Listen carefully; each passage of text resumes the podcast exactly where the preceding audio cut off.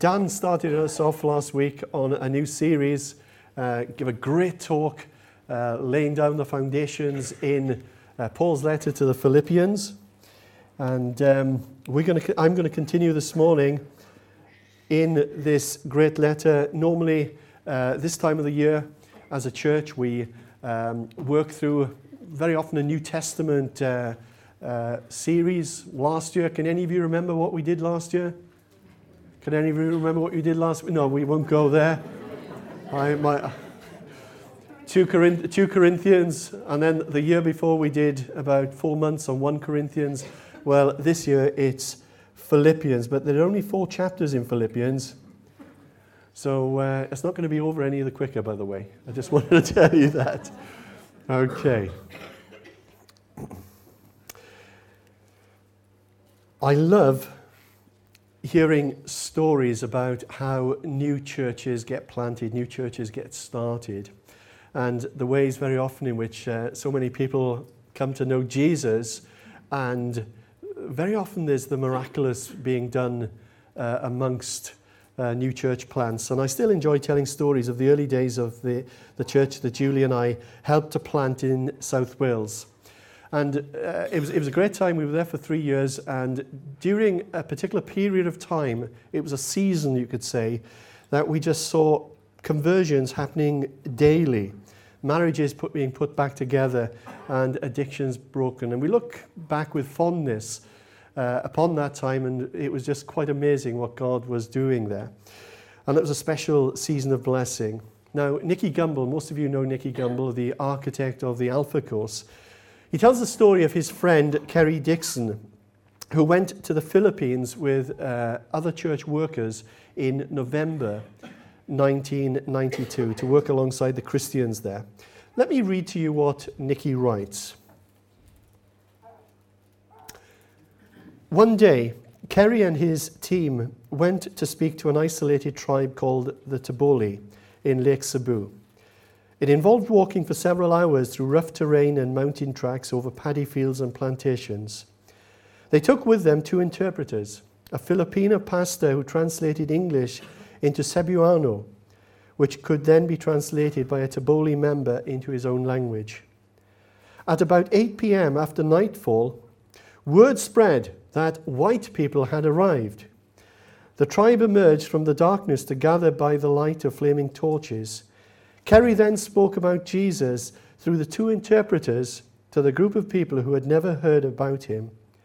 After the talk, they pushed forward a middle-aged man, blind from birth, who was well known and respected throughout the village. If Jesus was God, they wanted to see him in action. In the hushed silence, Kerry laid his hands on the man and prayed for Jesus to heal him. He then asked if the man could see.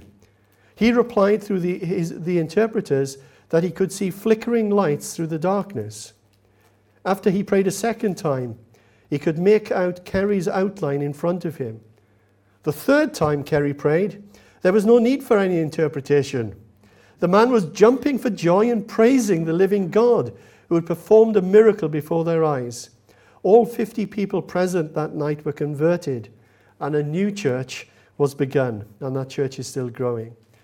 Now, the church at Philippi was a little bit like that church at Taboli, and it was founded by an extraordinary show of God's power.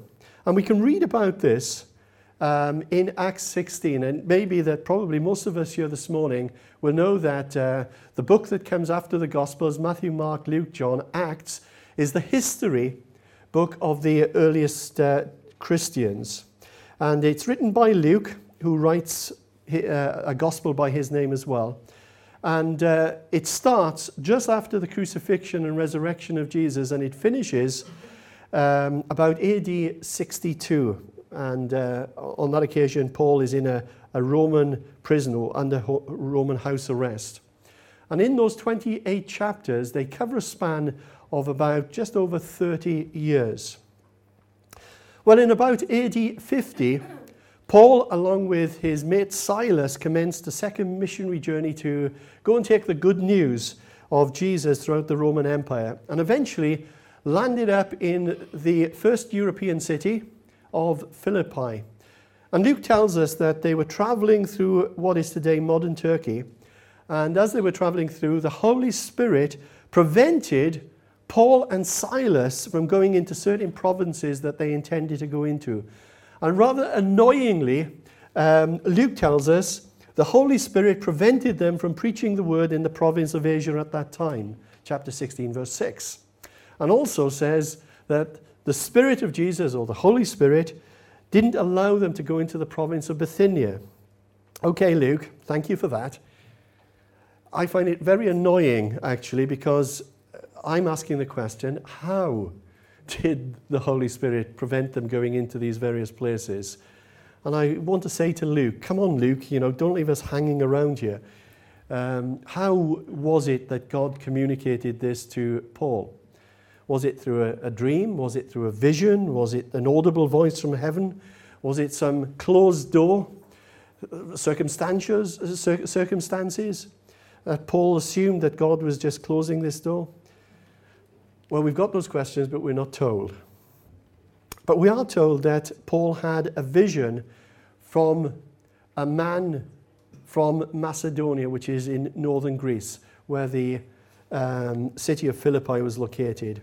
And this vision said, come over here. In other words, come over to Philippi and help us. And that's where we're going to pick up the story today. So we've got quite a long reading. If you've got your Bibles, I always encourage you to bring your Bibles on a Sunday morning. Just check out what Dan and I are saying, and it's good as well to know your way around your Bibles. But for those who've not come, I'll put the text on screen. Acts chapter 16, verse 11. From Troas, we put out to sea and sailed straight to Samothrace, and the next day we went to Neapolis. From there we travelled to Philippi, a Roman colony and the leading city of the district of Macedonia, and we stayed there several days. On the Sabbath we went outside the city gate to the river, where we expected to find a place of prayer. We sat down and began to speak to the women who had gathered there. One of those listening was a woman from the city of Thyatira named Lydia, a dealer in purple cloth.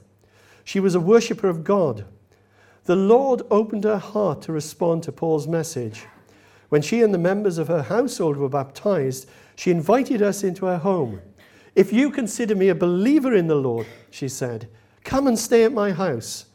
And she persuaded us. Let me just stop there for a moment. The persuaded us. Well, who is the us? Well, we know that Paul and Silas were on this journey. We know that they picked up Timothy on the way, so there was Timothy with them as well. But who's writing this book of Acts? It's Luke. So just a little bit of detective work going on there. So we've got Paul, we've got Silas, we've got Timothy. But we've also got Luke, the doctor, one of the greatest historians of all time, who was an eyewitness of all that was going on. So he's not just reporting about what others had said, he himself was there. Okay, moving on. Verse 16. Once we were going to the place of prayer, we were met by a female slave who had the spirit by which she predicted the future. She earned a great deal of money for her owners by fortune-telling. She followed Paul and the rest of us, shouting, "These men are servants of the Most High God who are telling you the way to be saved." She kept this up for many days. Finally, Paul became so annoyed that he turned around and said to the spirit, "In the name of Jesus Christ, I command you to come out of her." At that moment, the spirit left her. When her owners realized that their hope of making money was gone, they seized Paul and Silas and dragged them into a marketplace to face the authorities. They brought them before the magistrates and said, "These men are Jews and are throwing our city into an uproar by advocating customs unlawful for us Romans to accept or practice." The crowd joined in the attack against Paul and Silas, and the magistrates ordered them to be stripped and beaten with rods. After they had been severely flogged, they were thrown into prison, and the jailer was commanded to guard them carefully. When he received these orders, he put them in the inner cell and fastened their feet in stocks. About midnight, Paul and Silas were praying and singing hymns to God, and the other prisoners were listening to them. Suddenly, there was such a violent earthquake that the foundations of the prison were shaken. At once, all the prison doors flew open and everyone's chains came loose. The jailer woke up, and when he saw the prison doors open, he drew his sword and was about to kill himself because he thought the prisoners had escaped. But Paul shouted, "Don't harm yourself, we're all here." The jailer called for lights, rushed in and fell trembling before Paul and Silas. He then brought them out and asked, "Sirs, what must I do to be saved?" They replied, "Believe in the Lord Jesus Christ, and you will be saved, you and your household." Then they spoke the word of the Lord to him and to all the others in his house. At that hour of the night, the jailer took them and washed their wounds. Then immediately he and all his household were baptized. The jailer brought them into his house and set a meal before them. He was filled with joy because he had come to believe in God, he and his whole household. God was at work. First of all, we find God at work in preventing Paul and Silas going into provinces that they were not to be in, closed doors. God was at work in the sense that he gave Paul a vision of this man of Macedonia saying, "Come over here to Philippi, come and help us." We see God at work in opening, I love the way that Luke puts that, opening Lydia's heart. We see God at work through Paul in casting out this evil spirit of the slave girl. And it was God who sent the earthquake when Paul and Silas were jailed. Paul, following a short time at Philippi, left to go on his missionary journeys and got to visit Philippi on two further occasions in the years that followed. Okay, what I want you to do now is fast forward about 10 years. And now we find ourselves in Acts chapter 28. Paul has had 3 missionary journeys, and now he finds himself under house arrest in Rome. He's chained to a Roman soldier 24/7. He's awaiting trial by Caesar. It could go either way for him. He could be released. He could be killed. So what did Paul do with his time?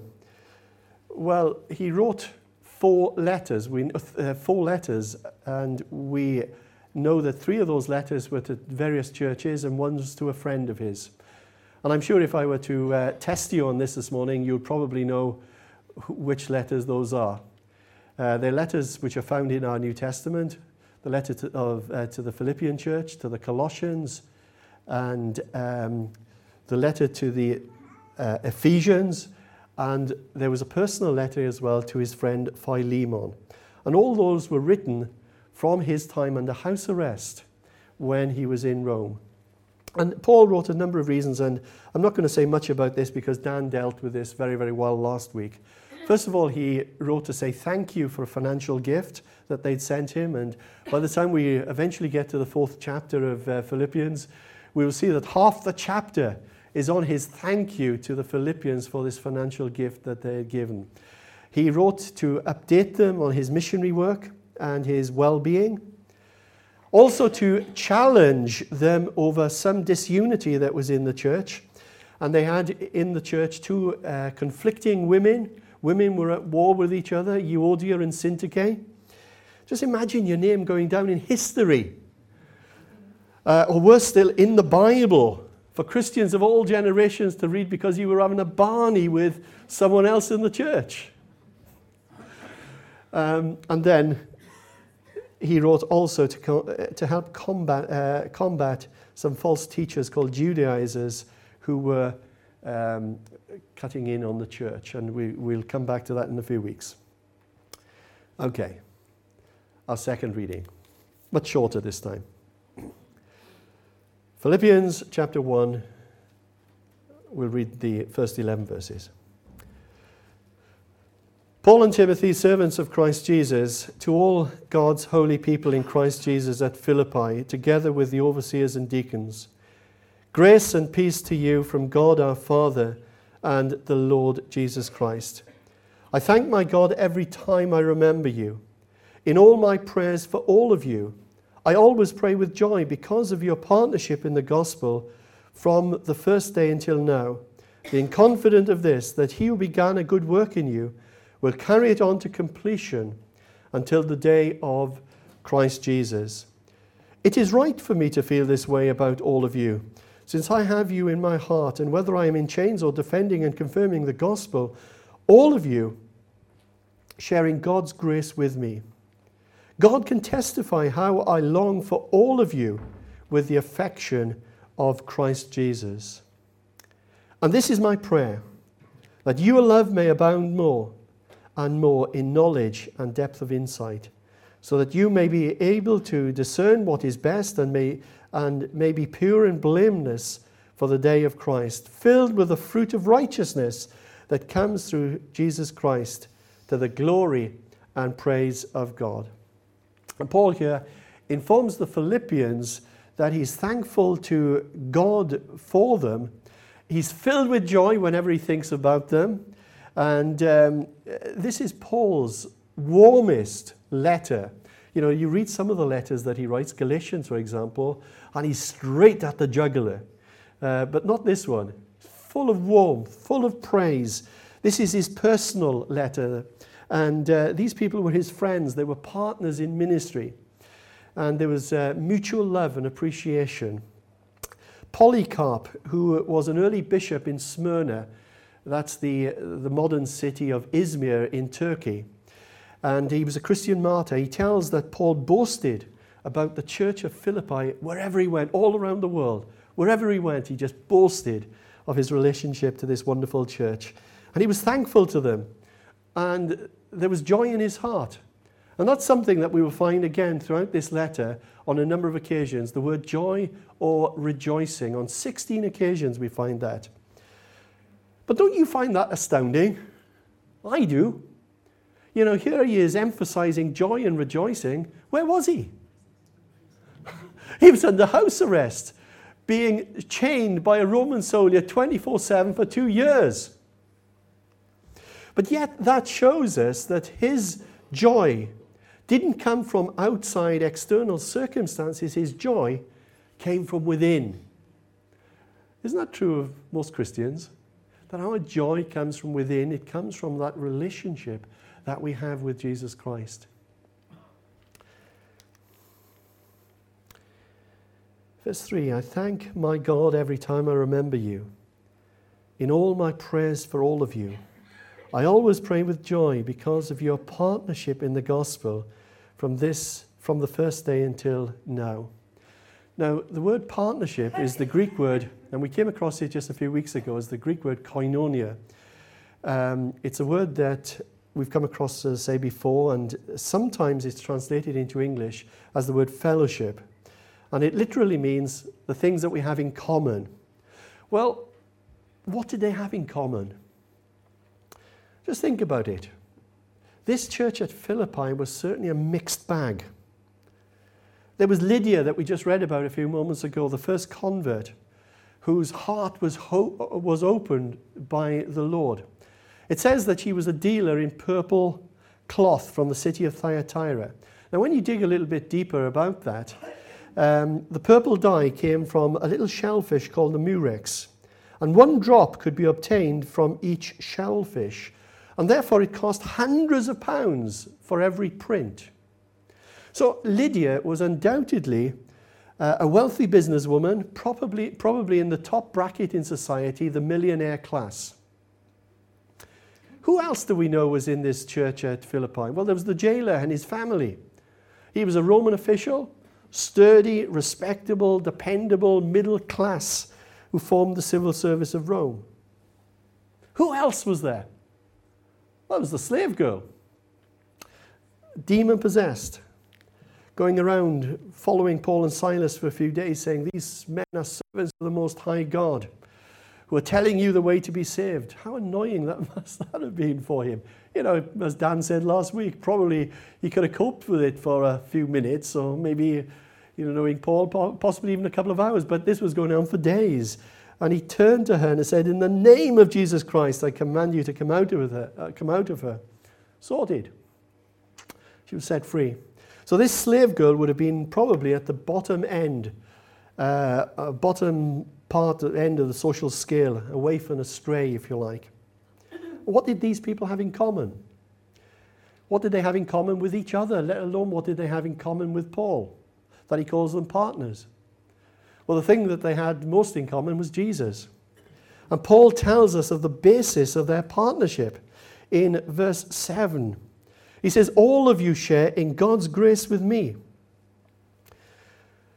The Philippian church was not just a random collection of people with religious interests.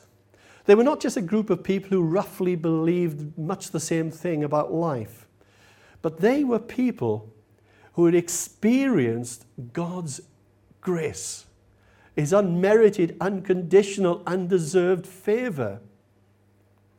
Personally, they believed and received Jesus Christ and were forgiven.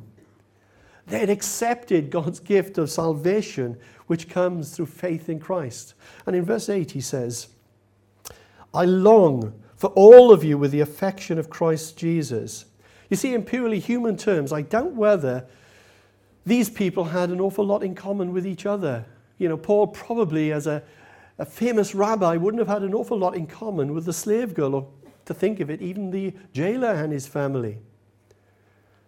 But God had placed a love in his heart for them, and that's something I find absolutely amazing, that God can take people who are so diverse and different, as chalk is to cheese, people from different cultures and socioeconomic backgrounds, people with different qualifications, and he can create love in their hearts one for another. You know, these Philippians were like a mixed bag. They were a box of licorice all sorts, if you like. Probably as diverse a group of people as you would ever meet. And yet the gospel cut across the moral, religious, social divisions in the ancient world. And it didn't matter whether you were a Jew or a Greek or a Roman. It didn't matter whether you were a free person or a slave, a male in a patriarchal society or a female. It didn't matter if you were a clean-living religious person or some immoral follower of a pagan fertility cult. No one had a head start, and no one was disqualified. It was a level playing field. And nothing has changed today. It's exactly the same. And this morning, you might be a person here who's had the worst possible background and upbringing. You might, as a child, have been neglected or abused. You might have had in your life some addiction, spent years in prison. You might have messed up. You might have wasted every opportunity that has ever come your way. Your life might be full of remorse and guilt and shame.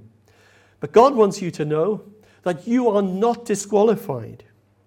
Paul writes somewhere else that anyone who belongs to Christ has become a new person.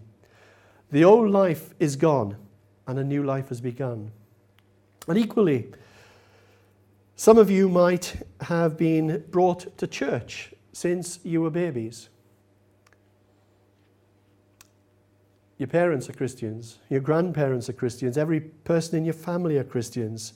You might know the Bible back to front and inside out. You might know how to find the book of Habakkuk without looking in the index. Show off. You might have memorized all 111 verses of the Sermon on the Mount, but you still don't get a head start. You have nothing to boast about because you are as in need of God's grace as much as the person who has worked the streets as a prostitute or her pimp who is making a living out of her misery. The ground at the foot of the cross is level ground. No one is so good that they don't need Jesus Christ. And there is no one so bad that somehow they are disqualified. And I don't know about you, that is a truth that so motivates and stimulates my faith big time. It's amazing that God can take people from diverse backgrounds and cultures and races to become His people, to become His special people, called out of this world to become His own people, but sent back into the world to be His people in society, to be His kingdom people. How God does that, wow, that's some party trick, isn't it, really? You know, if I told you this morning, I'm not going to, but if I just said, you know, turn around and look around to the people around you, I just wonder how many of you would have anything in common with those sat next to you or around you if it hadn't been for Jesus. Be honest. God takes diverse, disparate people from all backgrounds and cultures, and he makes them one in him. He creates love in our hearts, and he calls us to partner him in mission. If that's not good news, I don't know what is. So they were partners with Paul in the good news.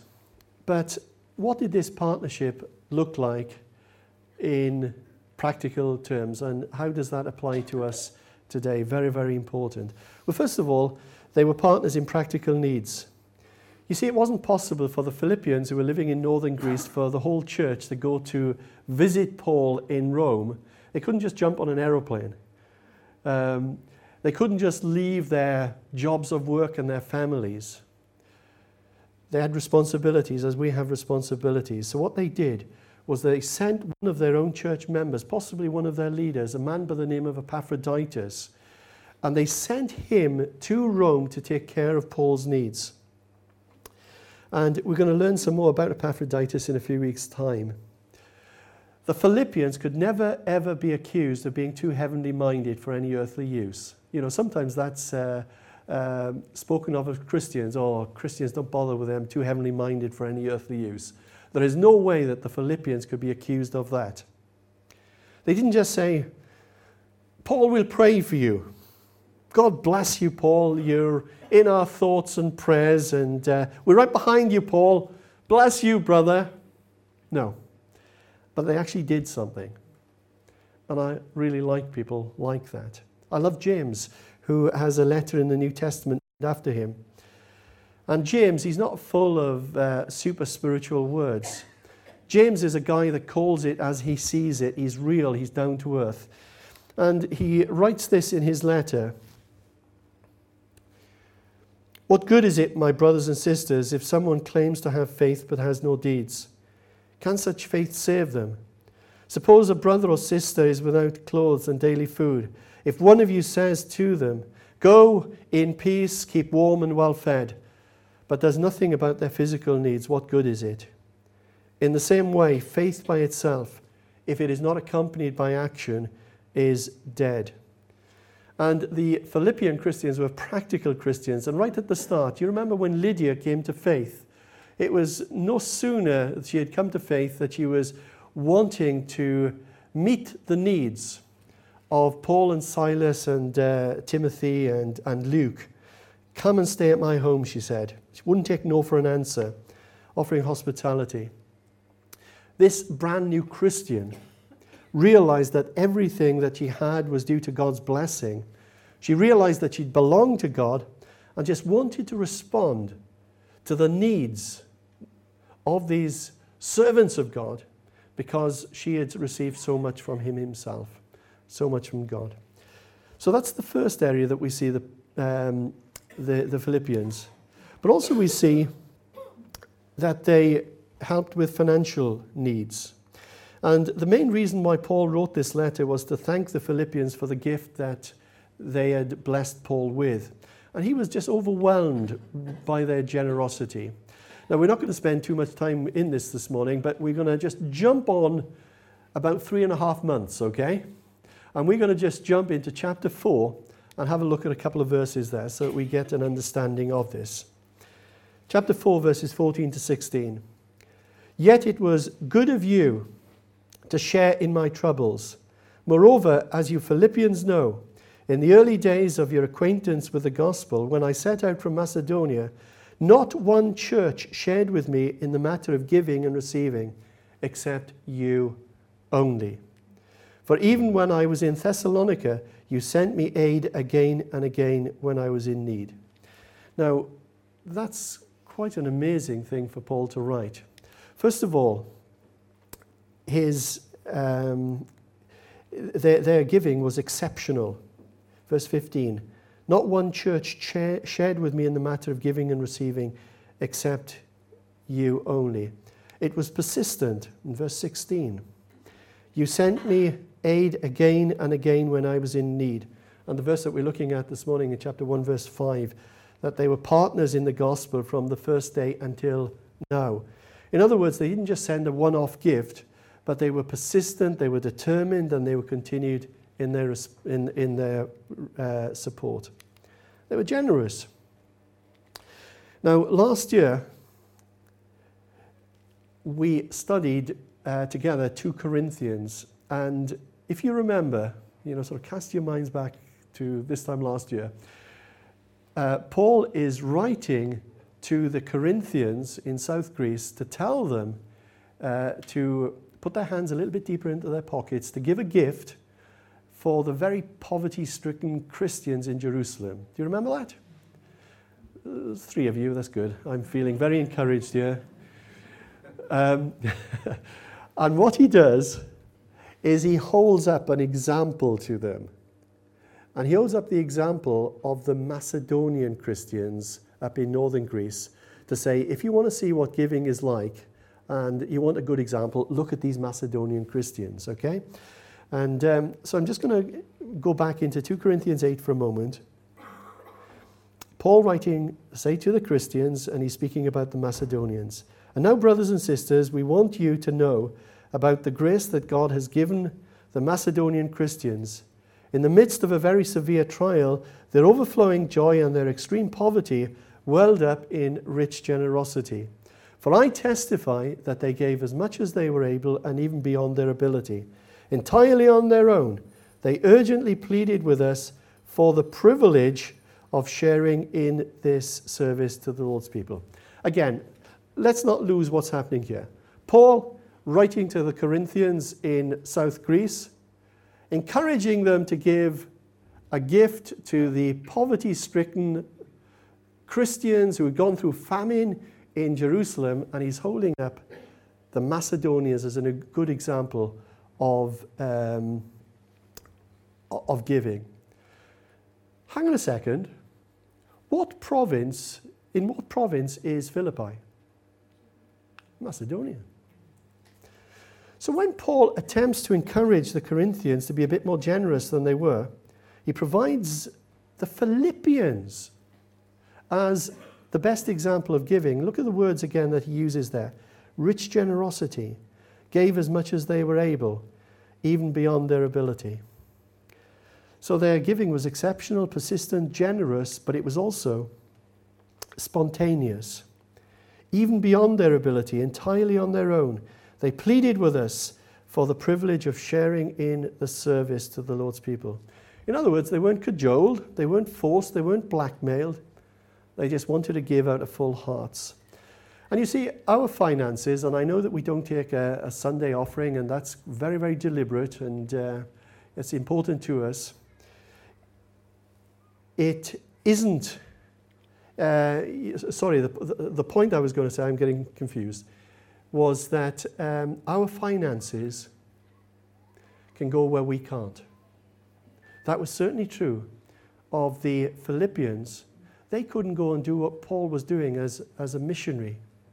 But their finances went out to support him, and their money could go where they couldn't go themselves. And their sacrificial giving allowed Paul and his companions to reach the lost. And I believe that their reward in heaven will be no less than Paul's reward. So they were partners in the good news, in practical needs, financial needs, but also prayer needs. Now, there's no mention in this letter of the Philippians praying for Paul, though I think that we can safely assume that they did pray for him. But we do learn about Paul praying for them, because partnership goes both ways, doesn't it? Paul doesn't pray for material things, but he prays for spiritual things. Verse 9, and this is my prayer, that your love may abound more and more in knowledge and depth of insight, so that you may be able to discern what is best, and may be pure and blameless for the day of Christ, filled with the fruit of righteousness that comes through Jesus Christ, to the glory and praise of God. In a few words, what is Paul praying for there? He is essentially, I believe, praying for their growth in holiness. He is praying that God might make them more like Jesus. I came across a great quote by the broadcaster and journalist Malcolm Muggeridge a few days ago when he wrote about Mother Teresa. And these are his words. When I first set eyes on her, I at once realized that I was in the presence of someone of unique quality. That was not due to her appearance, which is homely and unassuming, so that words like charm and charisma do not apply, nor to her shrewdness and quick understanding, though these are very marked, nor even to her manifest piety and true humility and ready laughter. There is a phrase in one of the Psalms for me evokes her presence. The beauty of holiness. That special beauty, amounting to a kind of luminosity generated by a life dedicated wholly to loving God and his creation. And that's what I believe that Paul here was praying for his friends at Philippi. He was praying for the beauty of holiness. For that luminosity. What a great word, isn't it? Luminosity. God's radiance shining through their lives. I thank my God every time I remember you. In all my prayers for all of you, I will always pray for you because of your partnership in the gospel from the first day until now. And this morning, as I come into land, we are also all partners in the gospel. We all have a part to play. The ministry is not about those who are pastors. It is not just about full-time people called into ministry. It's about every Christian, young and old. It doesn't matter whether you've been on the journey with Christ many decades or you are brand new to the faith. Ministry is about you, and we're partners in this gospel together. You see, partnership is about action. And the challenge, I think, for all of us today is not to be a spectator, sitting on the sidelines, watching others do all the work. I once heard someone say the church is a little bit like a football match. You've got 22 exhausted people doing all the work on the park, with 22,000 maybe sitting in the stands, people who need some exercise, just watching on. Well, they obviously weren't speaking of Tamworth Elim Church. I worked out just the other week of what our church family offers in volunteer hours every week. And it worked out to over 400 volunteer hours every week by our congregation, which is the equivalent of more than 10 full-time workers. And I would say that you are quite astonishing. You are an amazing example of this partnership. And may I encourage you this morning, if you're a regular attender in this church and you see Tamworth Elim as your spiritual family and you're presently not involved in partnering with us to share the good news of Jesus through our many community ministries, and you're really not sure what you could do, come and have a chat with Dan or me. And we'd love to sit down and just talk with you about how you can also get involved in this. We're also partners through financial giving. You know, as we were saying about the Philippians, that they have finances to Paul, that went where they couldn't go themselves. And our finances can go where we can't go. And some of you I know have been ministering to orphans and widows in Malawi and other places, even though you have never stepped foot in any of those countries, because you have enabled others, people like Jackie. She is very much your hands and feet. But nevertheless, we are partners together in what we do. Also through your regular giving to the work and ministry of the church, you enable pastors and youth workers and other staff members to serve God in a full-time capacity. You see, the only finance that we have coming into this church to pay salaries and ministry areas and maintenance and utility bills and other costs is through the gracious giving of our church members. There are no central funds, there are no offshore accounts in Bermuda or the Cayman Islands that we can tap into. It would be great if we could, but we don't have any of those. What is graciously given by our church family here, we have to serve the purposes of God through our church.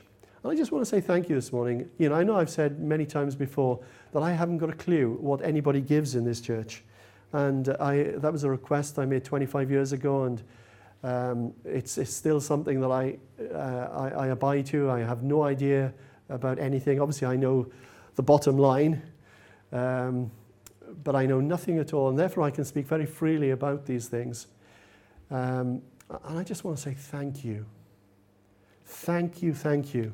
I know that for many of you, or I imagine that for many of you, you will give sacrificially to the work because you believe in what we're about. You believe that this is a church family that is reaching out and doing the work of God in this community and seeing lives changed.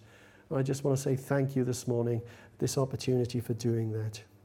And finally, we want you to partner us in prayer. You know, if your money can go where you can't go, so do your prayers. And please pray for the leaders and for the ministry areas where we're serving. And tonight, as Dan said earlier on, we're going to be meeting for communion, but we're also going to be meeting for prayer. And we're going to be praying for Alpha. We're going to be praying for the youth weekend, praying that God will touch the lives of many of our young people. So do come along at 7 o'clock and join with us.